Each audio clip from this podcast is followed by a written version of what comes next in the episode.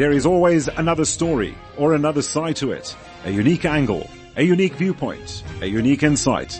This is Chai FM.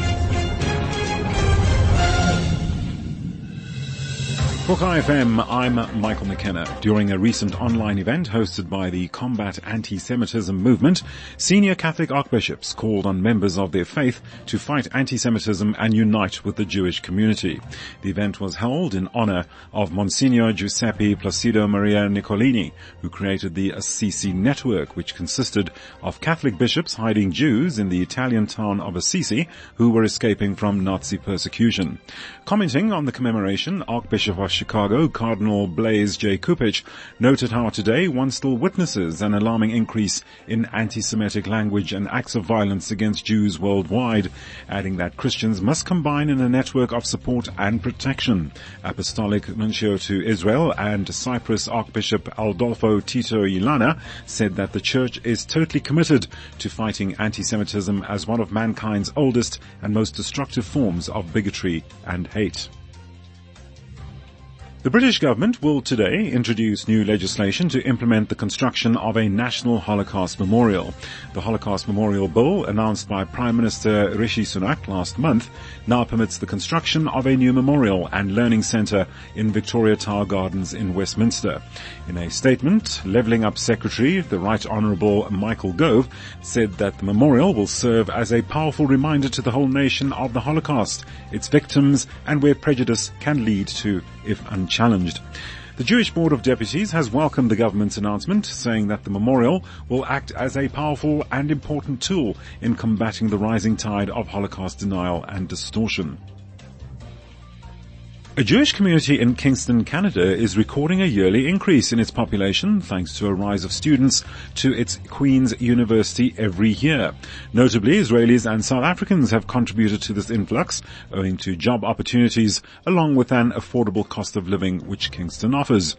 A long-time resident of Kingston, Richard Kizel, outlines further how the university contributes to an increase in its Jewish community because of the university, Kingston has the most PhDs per capita of any city in Canada. So many people at the university retire and stay here and because so many new people are coming here. But the university now is about 26,000 students. And what it does is because there's so many people at the university, with good pensions, good incomes, they demand a higher level of arts and culture. So therefore, Kingston, we benefit from it.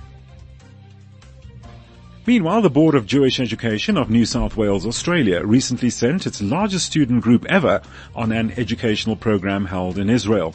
Called the Nasai Israel Program, it's a tailor-made five-week educational experience in Israel, which caters for year 10 students at non-Jewish public or private schools across New South Wales. Five senior staff, 10 Australian student aides, and 170 participants from 36 different schools enjoyed the program by experiencing Israel's land, people, culture and history. One of the many highlights of the Nasai Israel program was the opportunity for those participants who had not had their bar or bat mitzvah to do so in Israel. And relations between Abraham Accords nations continue to strengthen amidst a lack of popularity and doubt amongst neighboring Arab countries. According to the Abraham Accords Peace Institute's recently released 2022 annual report, total trade between Israel and the Abraham Accords countries increased from $593 million in 2019 to $3.47 billion in 2022.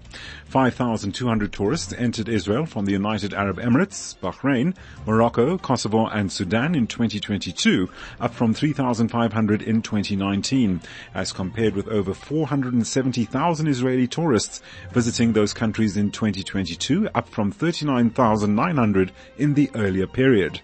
Robert Greenway, the President and Executive Director of the Abraham Accords Peace Initiative, said that the continued growth in tourism and the development of multilateral accords member cooperation and free trade agreements will only accelerate the benefits of the accords, creating a broader appeal to normalization with other countries.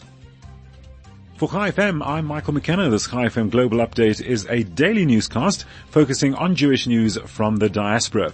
It's free for you to listen to on chaifm.com. If you subscribe, we will email it to you daily.